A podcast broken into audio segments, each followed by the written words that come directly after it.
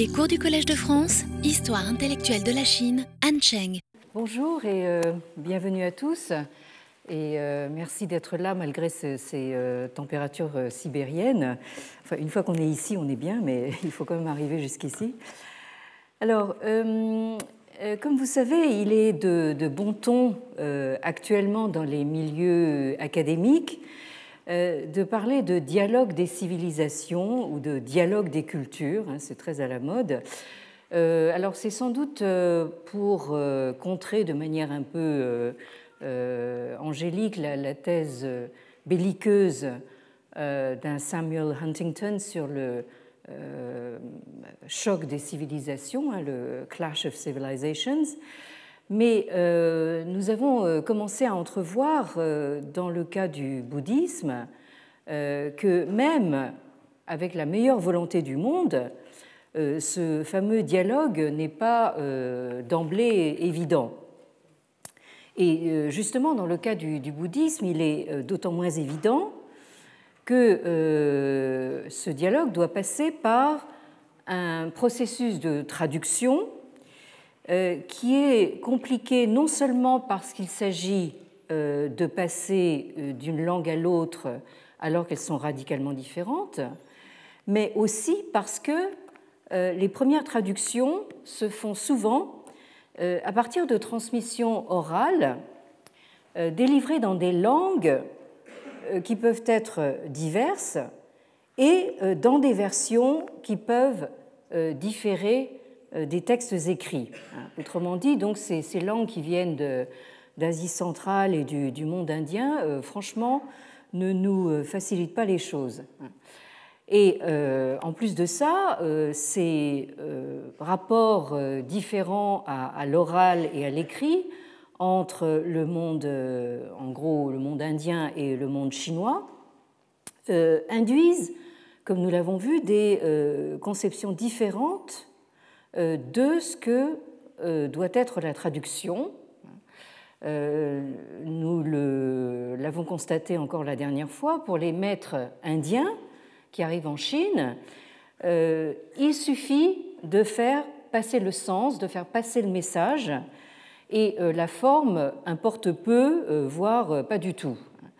Alors que pour les moines chinois qui sont euh, qui reçoivent ce, message, mais qui héritent d'une tradition lettrée à la chinoise, et pour qui l'écrit est donc euh, fondamental, euh, il faut que la traduction soit dans un style au moins acceptable, si, ce n'est pas un, beau style, et agréable à écouter et à lire.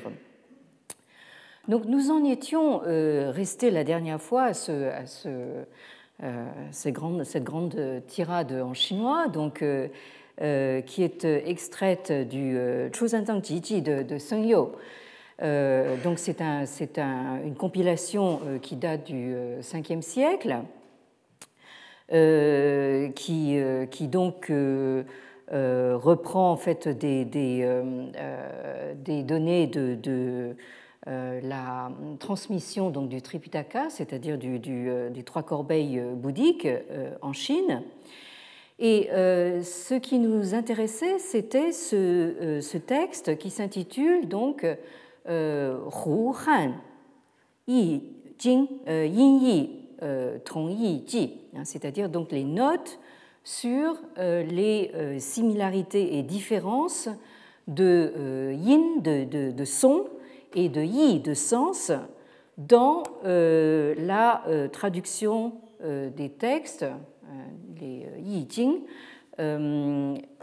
en langue hu, hein, c'est-à-dire donc ces, langues qui peuvent être d'Asie centrale ou du monde indien, l'Asie centrale, y compris donc le monde iranien, hein, qui est tout proche.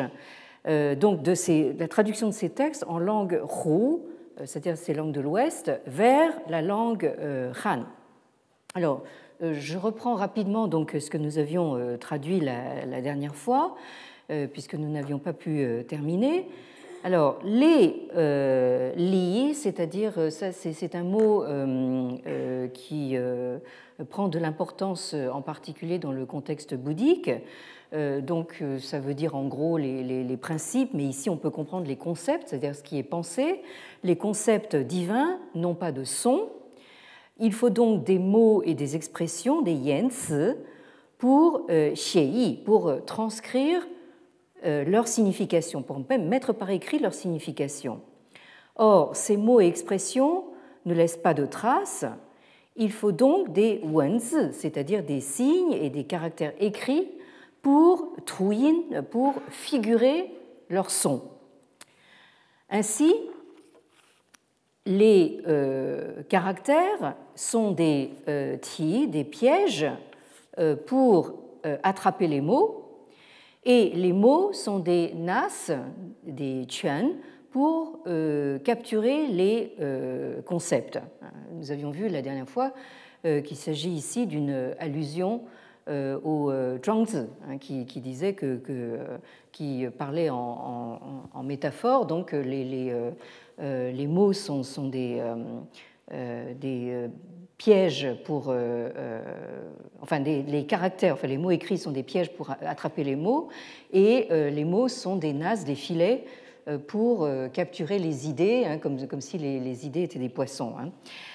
Alors, ensuite, il faut donc quand le son et le sens coïncident, dans ces cas-là, il ne peut pas y avoir de distorsion ni de perte.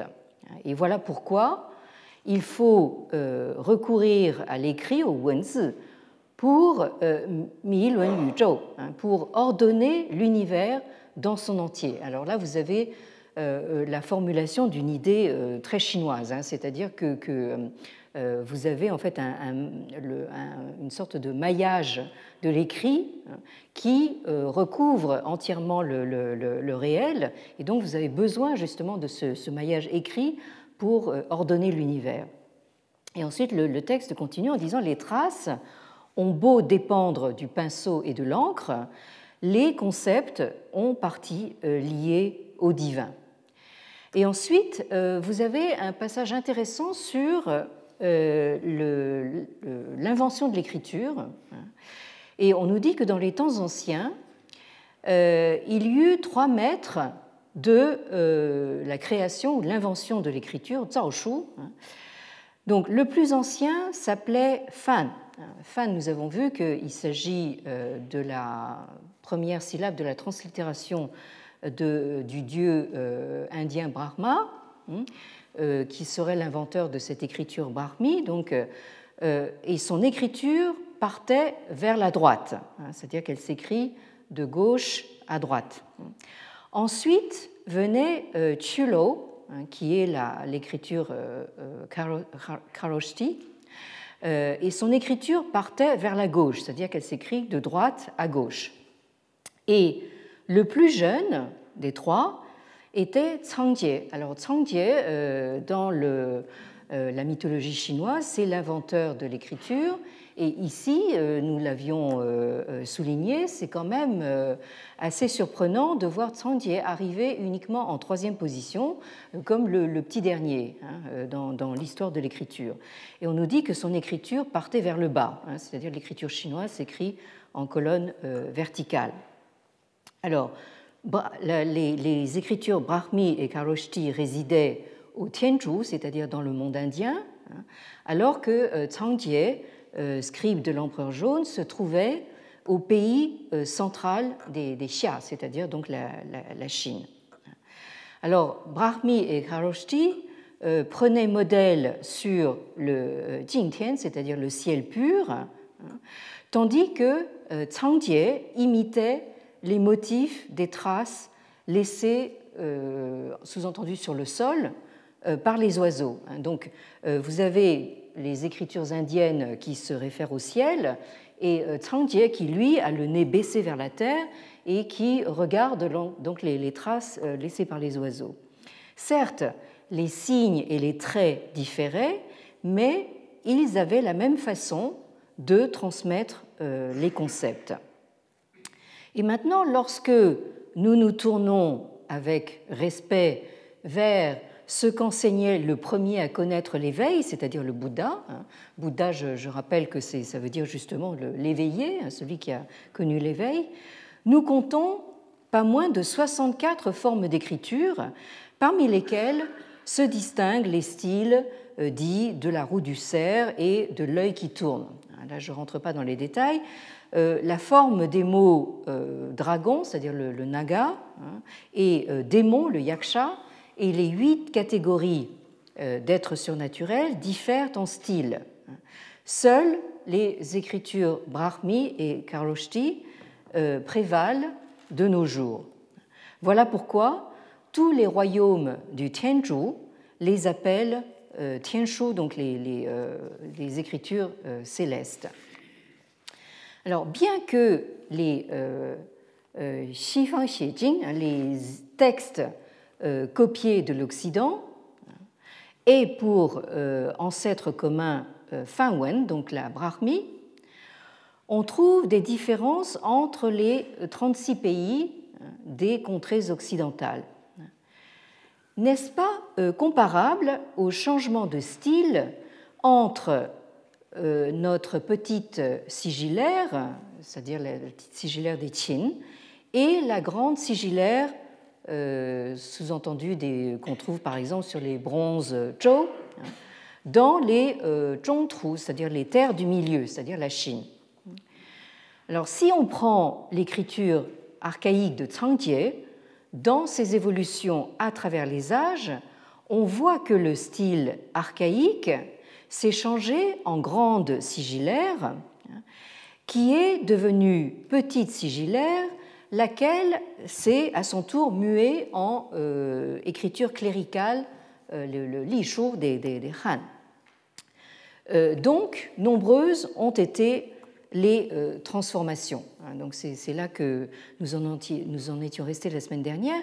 Donc nous avions vu que ici, on voit très bien que Sun euh, a quelques difficultés à euh, se représenter la diversité des écritures indiennes. Hein. pour lui, le seul moyen de faire comprendre cette diversité à un lectorat chinois, euh, c'est de la comparer avec l'évolution des différents styles d'écriture chinoise dans le temps, au cours des siècles.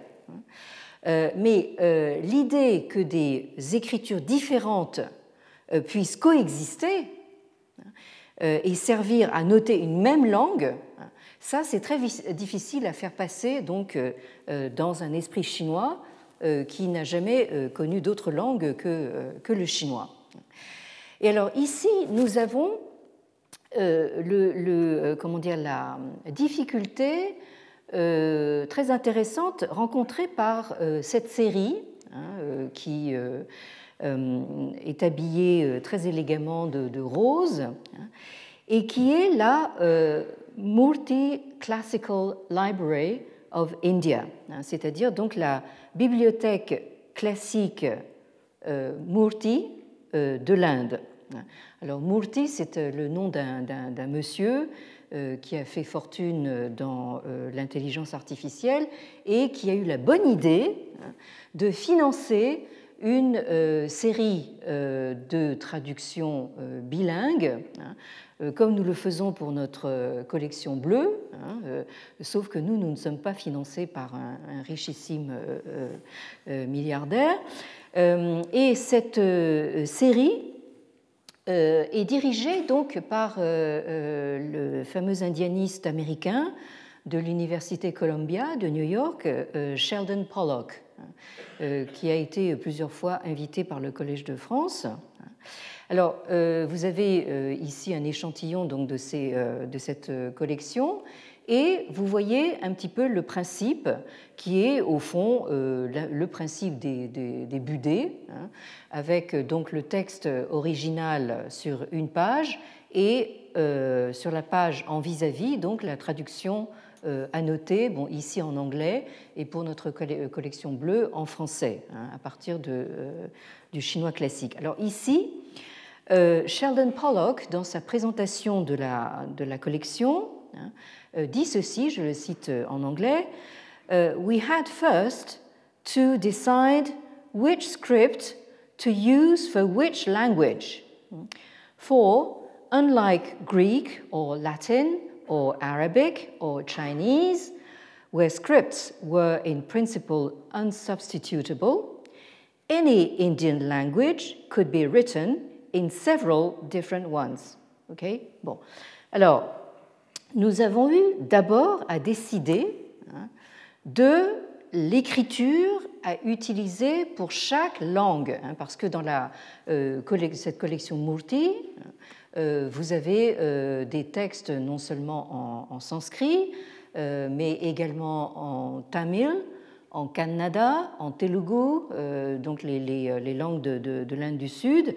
Et donc, là euh, se pose la question de, savoir quelle écriture utiliser pour euh, chaque langue, parce que, hein, à la différence du grec, du latin, de l'arabe ou du chinois, hein, où les euh, écritures sont en principe non, non échangeables, hein, c'est-à-dire sont uniques, dans le cas de l'Inde, n'importe quelle langue indienne pouvait être écrite dans plusieurs écritures. Alors, donc, euh, ben, donc, bon courage, monsieur, monsieur Pollock. Hein, euh. alors, pendant ce temps-là, nous, revenons à notre, texte. Parce que, alors là, quand euh, on passe à la langue parlée, hein, euh, ça se complique encore un peu plus. Alors je reprends ici le, texte où nous l'avions laissé. Hein. Euh, euh, donc ici, euh, Zhiyu Huyin, ici.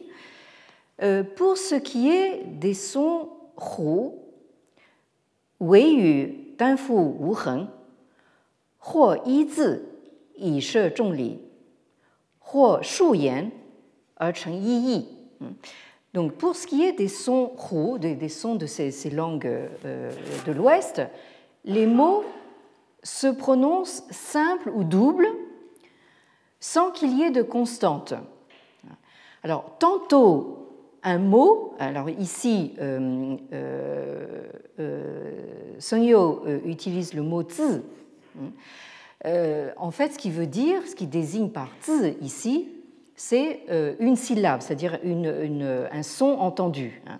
Donc, tantôt un mot sert à représenter plusieurs concepts, hein. tantôt plusieurs euh, plusieurs mots prononcés, hein, ne forment qu'une seule signification. Bon, alors, Xun Da Pan Jing,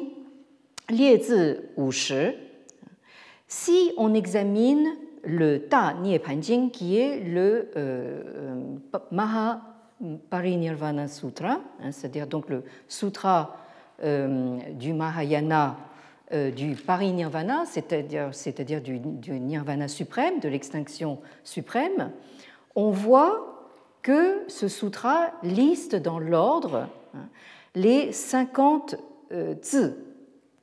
Euh, c'est-à-dire ici, il s'agit bien de, syllabes, c'est-à-dire ce qu'on appelle euh, en sanskrit les akshars.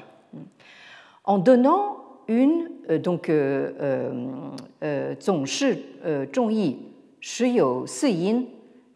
ben. Donc, en donnant une explication complète de leurs diverses significations.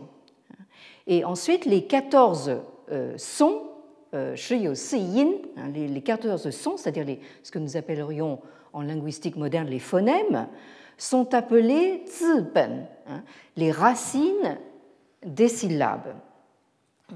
Bon, euh, euh, là, je, je, je, vous ai demandé la dernière fois d'attacher vos ceintures, hein, de vous accrocher un peu, parce que. Mais euh, bon, ça va peut-être se clarifier un petit peu. Donc, je continue. Guan qi euh, fa yu cai yin 婉转呃相滋，或舌根呃沉默，以长短为义。Donc, euh, quand nous observons leur manière d'émettre des paroles et de distinguer des sons, les modulations, sous-entendu dans la manière de prononcer, se soutiennent mutuellement pour produire des sons différents. Certains sont des sons shögen, hein, c'est-à-dire des, sons racines de la langue, et d'autres des sons c'est-à-dire des, des sons bout des lèvres. Alors, les racines de la langue euh, alors je, termine la phrase. Donc certaines distinctions sont produites selon que les syllabes ou les, euh, plus exactement les voyelles sont changduan, sont longues ou courtes. Alors euh, ces histoires de racines de la langue et bout des lèvres, qu'est-ce que c'est? Alors voilà, voyez votre bouche et votre gosier en profil. Hein. Euh, radiographié en quelque sorte. Hein. Euh, vous avez ici vos dents, ici, n'est-ce pas, les lèvres, et puis donc le, palais et donc la, gorge ici. Alors vous avez les, euh, comment dire, les distinctions justement de, ces différents sons. Hein. Alors en fait, les, les, sons racines de la langue, hein, euh, c'est ce qu'on appelle les euh, vélaires, c'est-à-dire euh, les, sons, ou plus, exactement les consonnes, qui se, prononcent à l'arrière du palais, c'est-à-dire ce qu'on appelle le palais mou ou le voile du palais. Hein. alors, par exemple, notre langue française euh, comprend les vélaires que et ge, hein, euh, que vous prononcez en mobilisant donc l'arrière du, palais, ainsi que le son nge hein, euh, dans, par exemple, des mots d'origine étrangère, comme dans parking, hein, les, ou on nous dit dans certains parlers locaux, comme le parler marseillais. donc, alors ça, ça me rappelle toujours en fait ma surprise à découvrir en Suède Hein, que le mot restaurant euh, se dit restaurant hein, à la marseillaise. Hein. Et pourquoi? Parce que euh, les euh, Suédois ont eu un souverain français en la personne de Bernadotte, qui était donc un, méridional, et c'est pour ça que les Suédois continuent à parler marseillais en quelque sorte, en disant on va au restaurant. alors, pour ce qui est des bouts des lèvres, euh, ce sont en fait les labiales euh, qui euh, se prononcent à l'aide des, lèvres. Hein. et en, français, vous avez donc le son pe, be, me, fe, ve, donc qui, mobilise donc les, les, les, lèvres. Bon, euh, ça c'est quand même euh, relativement, euh, relativement clair. Hein. Et notre texte continue en disant Qie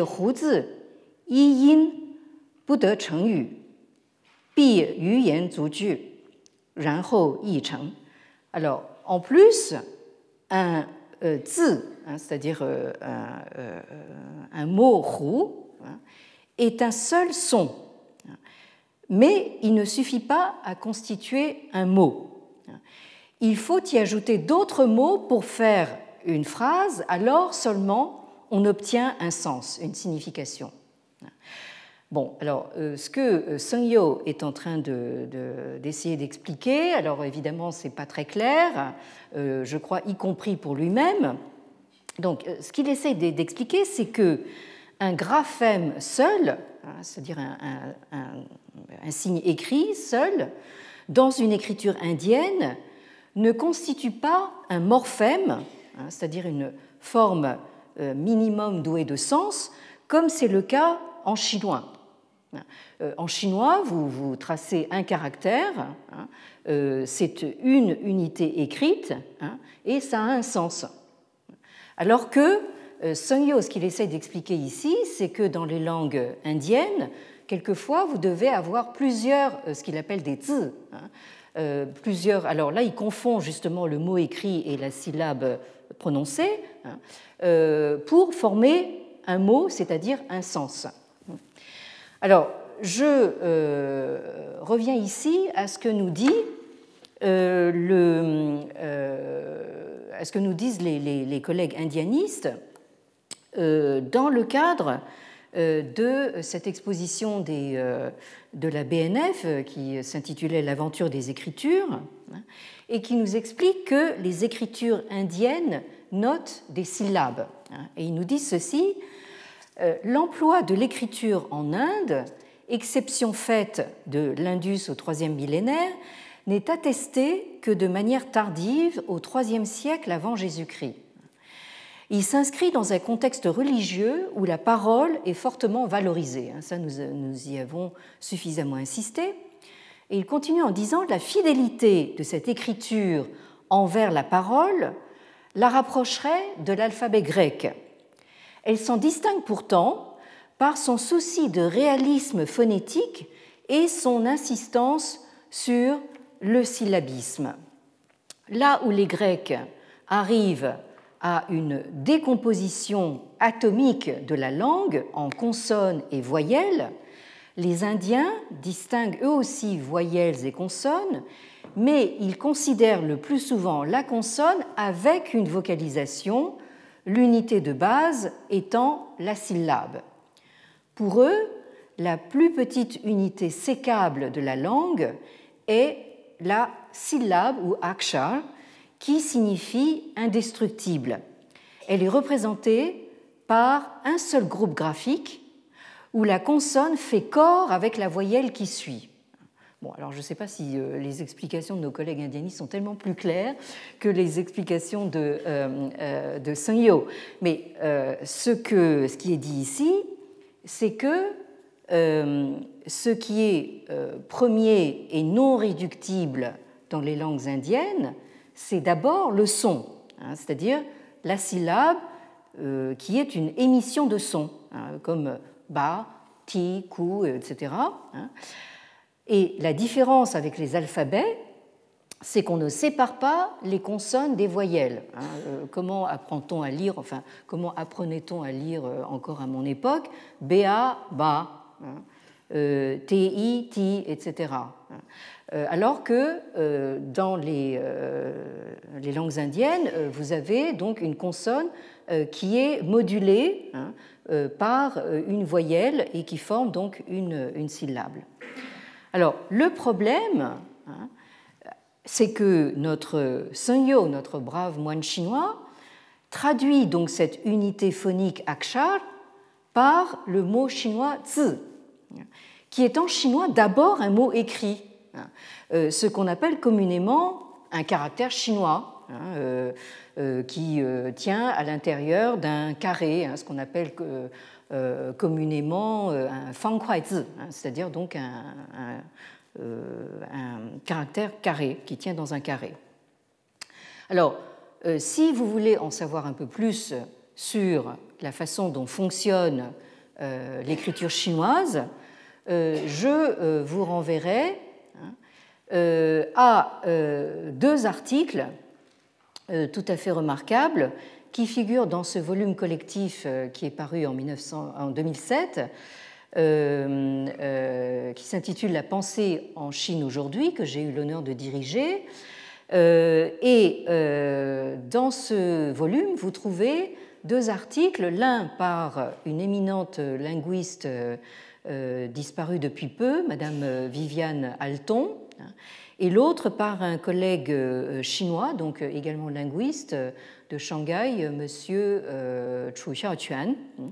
Alors, dans son article, Viviane Alton, qui est par ailleurs l'auteur aussi d'un livre entier donc sur, sur l'écriture chinoise, dit ceci L'unité graphique de l'écriture chinoise est le caractère, hein, c'est-à-dire le zi, qui correspond à une syllabe et a pour signifier un morphème. C'est ce qui différencie principalement cette écriture des systèmes alphabétiques où la lettre correspond à un phonème. Le morphème syllabique en chinois peut constituer ou non un mot indépendant. Alors, euh, vous voyez un petit peu justement comment les choses s'inversent ici. Hein. C'est-à-dire, si nous écoutons nos collègues indianistes, ils commencent par nous dire hein, que euh, la plus petite unité, c'est une unité de son, hein, l'akshar. Hein. alors que Madame Alton, quand elle nous parle du chinois, elle commence par nous parler d'une unité insécable écrite, le, le zi. Alors maintenant, si nous revenons à notre texte, hein, euh, il n'est pas très étonnant que le texte nous dise Yi ren euh, hein, quand les euh, traducteurs transposent le sens, comment ne, rencontrerait-il pas des difficultés hein? Là, je crois qu'on a bien compris que c'est, on est vraiment dans la complication la plus extrême. Hein. Alors, c'est pas fini. Alors, encore un peu de courage. Alors,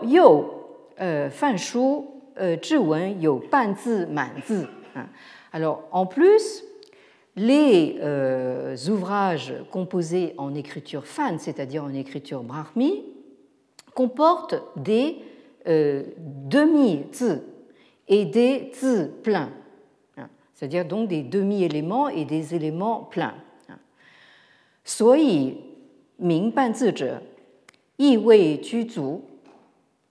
la raison pour laquelle certains euh, zi sont appelés demi-zi, hein, c'est qu'ils ne suffisent pas à produire une signification, hein, un peu pour la bonne raison que ce sont en fait euh, des lettres. Hein. Gu zi ti ban pian you han wen yue zi kui qi pang ye. Alors là, vous avez une comparaison là aussi très intéressante. Euh, voilà pourquoi le corps du euh, du caractère est tronqué à moitié, comme si euh, nous prenions notre caractère yue, c'est-à-dire le, caractère pour la lune, en écriture han, hein, et qu'il était euh, euh c'est-à-dire qu'il était privé de côté, hein, c'est-à-dire que par exemple il lui manque un trait. donc là, notre, notre Sengyo essaie d'expliquer que les euh, les mots indiens hein, euh, sont à distinguer soit en fait comme des, mots euh, pleins ou des mots à moitié tronqués et il, emploie donc une, une, comparaison dans le domaine écrit en chinois. Ensuite, Sui Ming Man Zi Li Ji Gu Ti Man, Han. Alors, la raison pour laquelle certains zi sont appelés euh, pleins, certains éléments sont appelés éléments pleins, c'est qu'à travers eux, les concepts sont parfaitement clairs. Voilà pourquoi leur corps, leur ti, leur corps est plein, comme notre caractère pour euh, le soleil, le zhi, hein, qui remplit bien sa forme. Gu e yi pi fan man shan yi pi euh, Ainsi, les demi-zi qui ne sont pas bons à rendre la signification sont-elles des. Alors là, il emploie une image bouddhique, c'est-à-dire des, souillures hein, euh, qui, qui, euh, qui, qui, ne sont pas, qui ne sont pas pures. Hein. Alors que les, les, éléments pleins, qui sont bons à rendre la signification, c'est-à-dire des morphèmes, s'assimilent à la grande constante. Alors, yo, euh, ban zi wei ti, ru han wen yin zi, euh, yan euh, wei ti, ru han wen zhu yi zhe euh, pei yan, fang chen zhu zi liang he, ji man zhi li ye, yan zi dan li, ji euh, ban zhi lei, euh, euh, ban zhi lei yi. Alors, autre exemple, donc le corps d'un demi-zi serait euh, comme le euh, caractère euh, ici, le caractère yen. Et un exemple de, de zi plein hein, serait comme le caractère zhu ici. Et alors, si vous prenez l'élément zhe, regardez bien comment, comment s'écrit ce, ce ici, vous avez, à, gauche l'élément euh, yen, hein, que, que Sengyo appelle le, demi-zi ici, et à droite, euh, vous avez cet élément zhe ici. Donc si vous combinez les deux, vous obtenez ce caractère-là.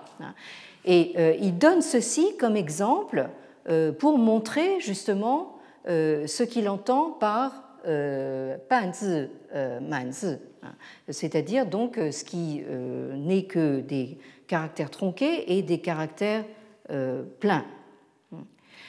Et euh, ensuite, il, la, dernière phrase, nous y arrivons, donc, sui dan wei zi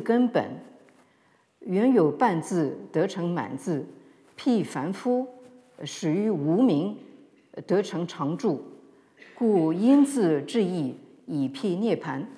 Donc, les demi-zi ont beau être isolés, ils sont la racine des caractères.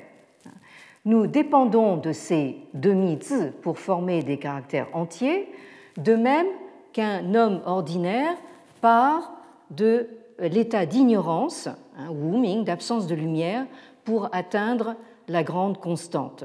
C'est ainsi que la formation de la signification à partir des caractères sert à illustrer le nirvana.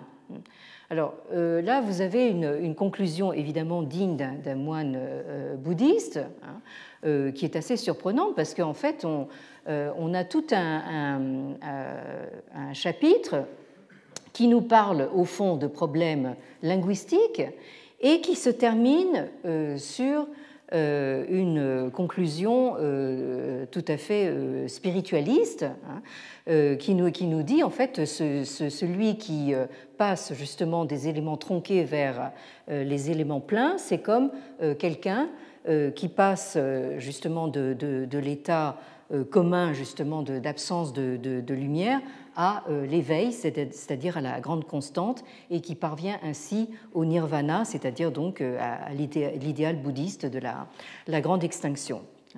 Alors, si nous revenons ici sur l'analyse que donne, alors euh, pardon de vous avoir infligé donc toutes ces complications, mais c'était quand même pour vous montrer un petit peu comment, concrètement se passent les choses. Hein.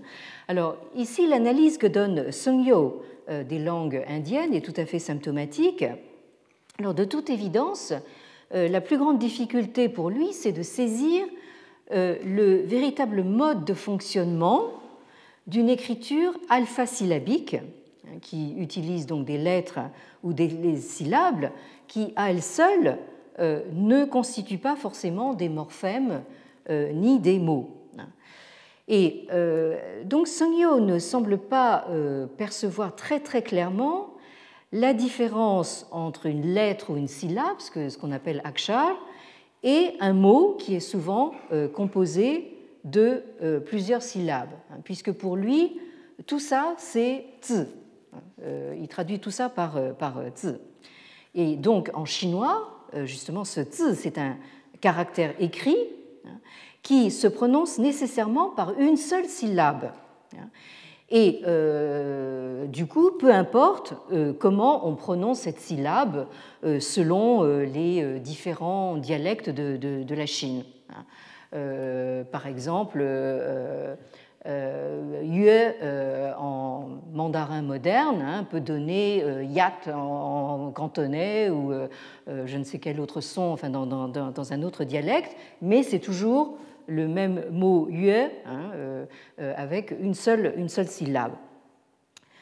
Euh, d'où la difficulté de concevoir la diversité des langues indiennes du fait de l'universalité de l'écriture chinoise, hein, qui, comme vous le savez, s'est ensuite, comment dire, répandue, diffusée dans toute l'Asie orientale. Elle a été empruntée euh, en Corée, euh, au Japon, euh, au Vietnam, pour transcrire en fait des langues qui sont très différentes du chinois. Hein. Donc là, vous avez quand même la commodité d'une écriture unique hein, pour transcrire différentes langues.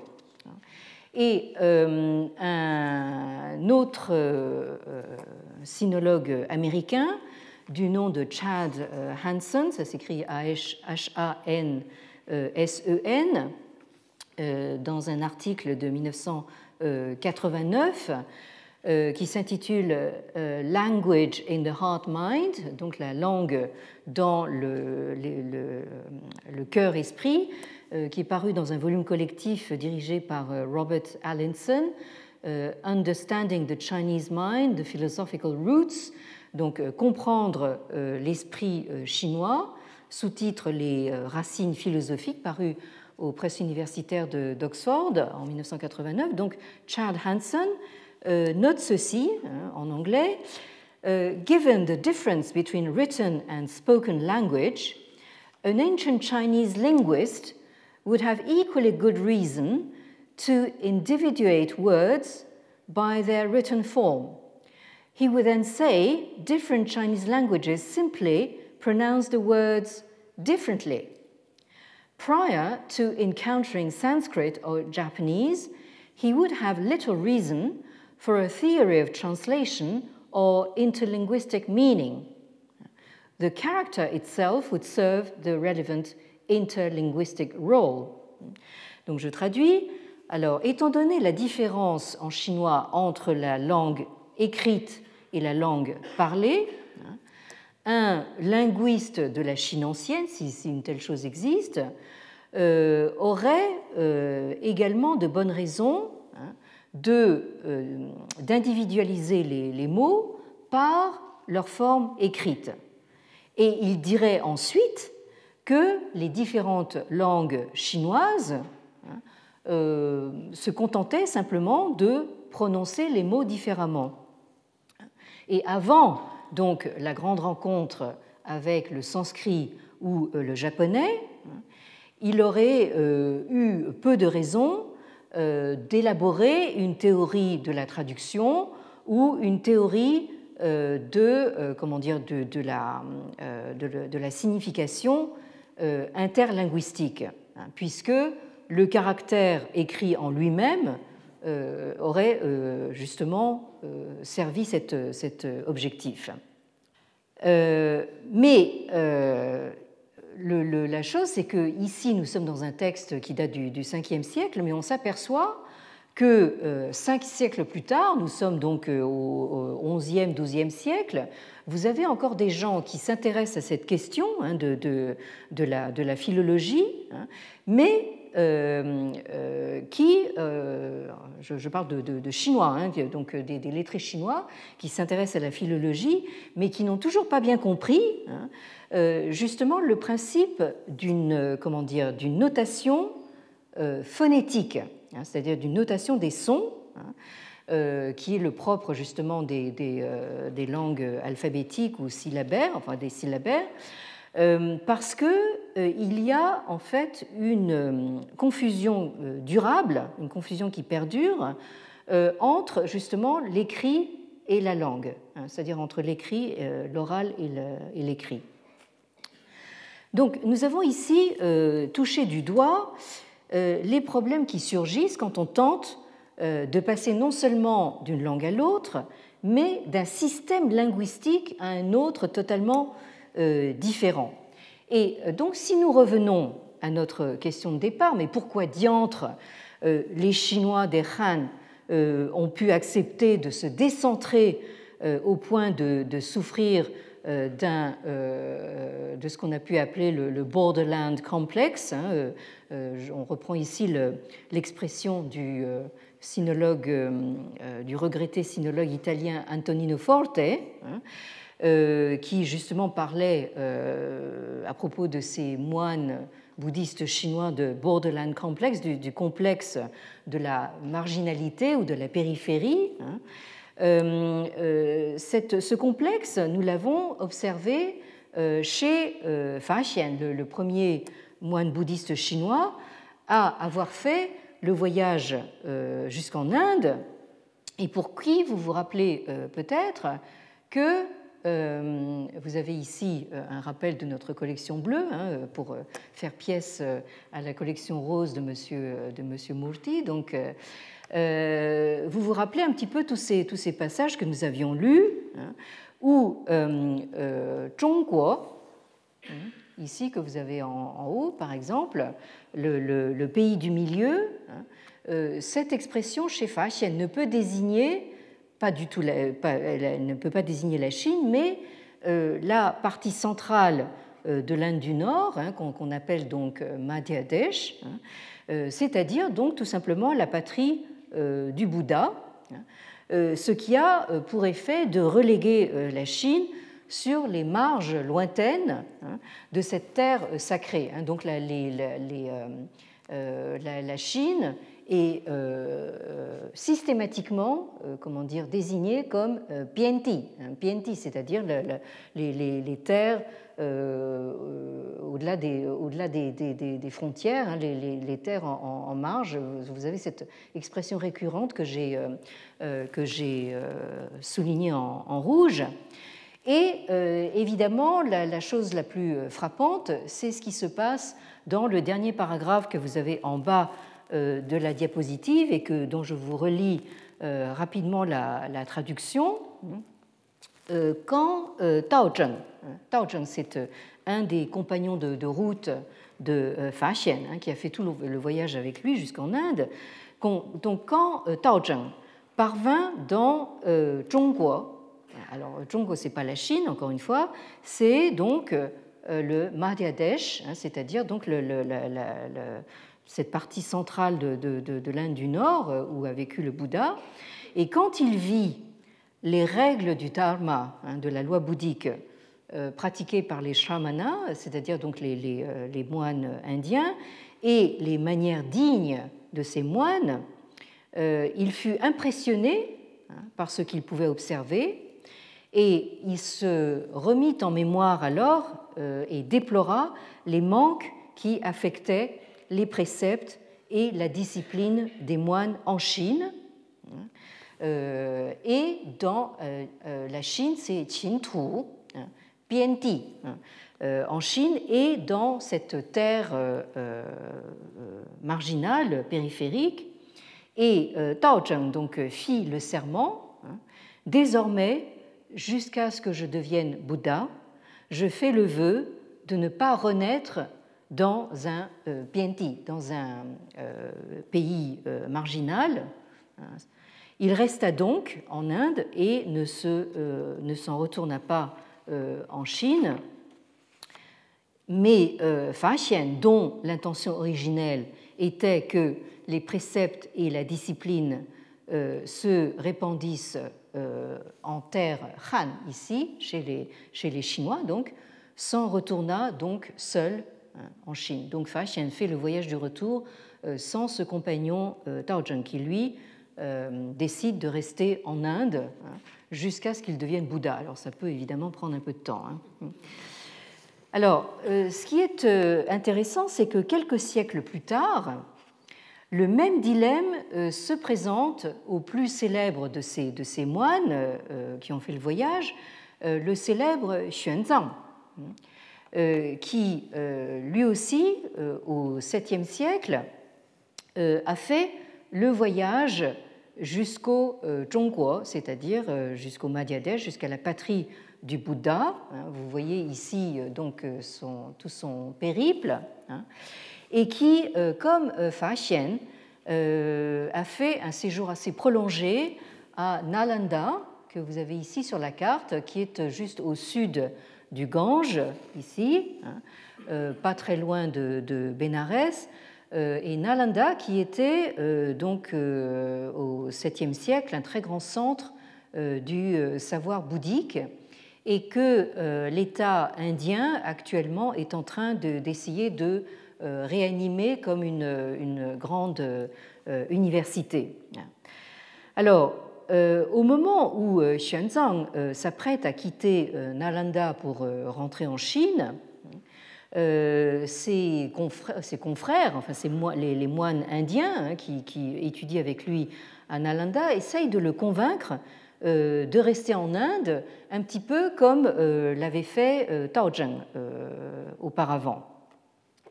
Et euh, vous avez donc le, récit hein, euh, de cet échange tout à fait intéressant entre euh, Xuanzang et ces moines indiens, qui vous en disent assez long sur leur mentalité respective. Alors, ceci intervient donc dans ce, ce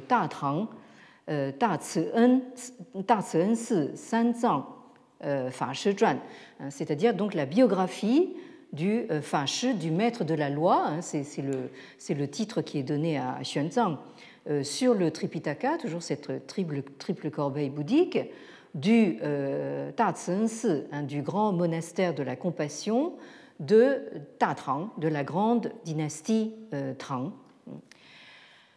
Alors, euh, on vous dit ceci Fa Shi Ji Zuo Huan Yi, Zhuang Yan Jing Xiang. Donc, le maître de la loi, hein, c'est donc Xuanzang, s'apprête à retourner en Chine et euh, commence donc à euh, emballer ces euh, sutras et ces images. Hein. Donc très souvent, Xuanzang est représenté comme un, pèlerin avec une espèce de, c'est pas exactement un sac à dos, mais il porte sur son dos donc des, rouleaux de, sutras et d'images bouddhiques. Zhu, Yue. Donc, lorsque les autres moines, hein, les moines indiens, vinrent à, apprendre qu'ils avaient l'intention de, repartir, euh, ils euh, accoururent tous pour l'exhorter à rester hein, en lui disant ceci.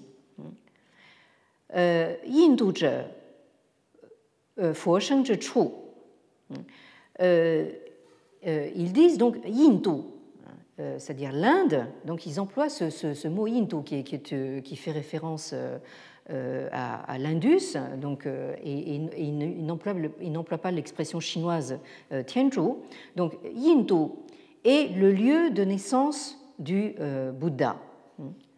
Da Sheng Sui Qian, Yi Zong Ju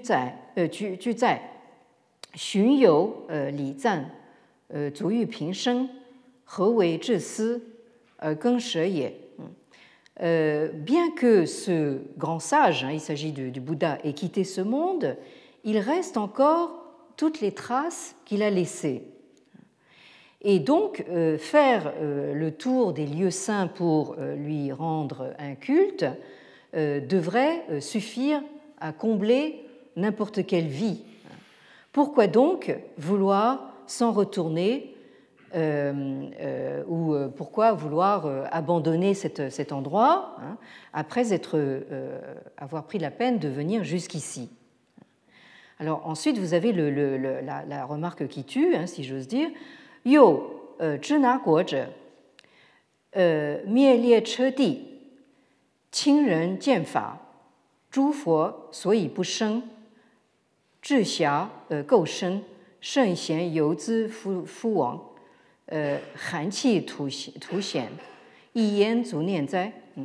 En outre, c'est ainsi que les moines indiens désignent la Chine. La Chine est une terre de.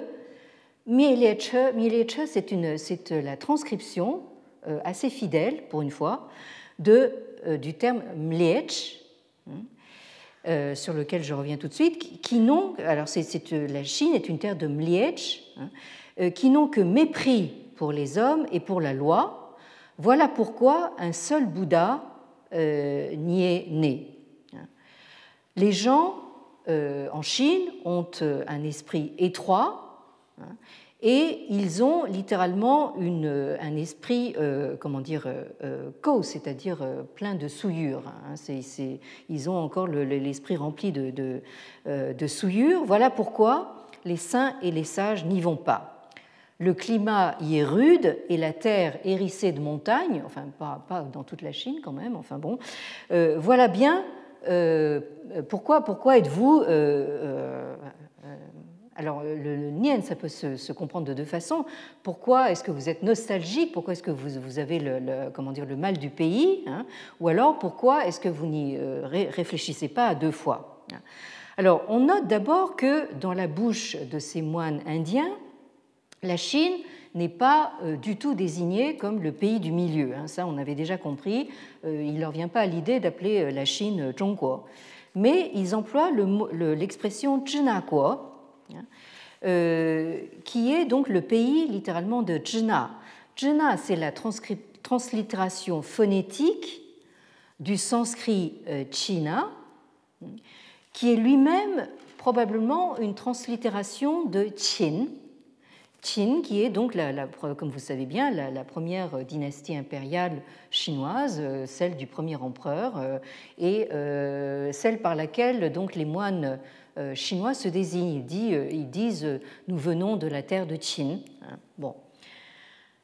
Pour ne rien arranger, ces moines indiens parlent de la Chine comme d'un pays de Mliech, hein, qui n'est pas un terme du tout neutre, mais au contraire avec des connotations extrêmement négatives, euh, qui se trouvent d'ailleurs souvent traduits par barbare. Hein. Euh, autrement dit, le mot mliech en sanskrit serait l'équivalent, le pendant, si vous, le, le symétrique, euh, du mot chinois hu hein, dans le langage Han. Hu, c'est-à-dire euh, c'est exactement ça. Hein, si vous euh, euh, prenez la pensée brahmanique, hein, le terme mliech, c'est un terme qui englobe tous ceux qui sont en dehors du monde civilisé, c'est-à-dire tous ceux qui sont en dehors de la communauté rituelle, religieuse, sociale, linguistique des Ariens. autrement dit, tous ceux qui sont non-ariens non pas euh, bon à rien, mais non à rien, et euh, euh, tous les étrangers, quels qu'ils soient. Et nous allons voir la, prochaine fois justement quel est le, comment dire le, le, degré justement de négativité justement de ce, de ce mot mietch. Je suis obligée de m'arrêter ici, mais vous allez voir que les Chinois dont nous avons vu euh, qui se considèrent volontiers comme le centre, de la, le cœur de la civilisation, hein, euh, on, peut, on, peut, dire que ce sont les Indiens qui leur donnent le pion, hein, c'est-à-dire euh, que, les Indiens ont fait encore plus fort hein, dans le rejet de l'autre. merci de votre attention et si le Bouddha nous prête vie, à la semaine prochaine. Merci. Alors, avant que vous ne repartiez, je voulais quand même vous signaler euh, dès maintenant que euh, jeudi prochain, hein, euh, bien sûr, nous nous retrouvons ici à l'heure habituelle, mais en début d'après-midi à 14h30, en salle 2, aura lieu une conférence, à mon, avis, intéressante de notre collègue américaine Julia Murray, qui est professeure émérite à l'Université du, Wisconsin, qui va nous parler donc du culte des reliques confucéenne. Hein, on, n'est pas, euh, on connaissait les reliques bouddhiques, les reliques euh, taoïstes, etc. Euh, et elle va nous parler des pratiques et des formes matérielles de ces, cultes des, reliques confucéennes. Madame Murray est une très grande spécialiste de toute l'iconographie liée à Confucius. Hein. donc je pense qu'elle euh, donnera sa conférence en anglais, mais il y aura probablement assez d'iconographie pour que l'on puisse euh, suivre. Merci encore et à la semaine prochaine de toute façon. Retrouvez tous les contenus du Collège de France sur www.colège-2-france.fr.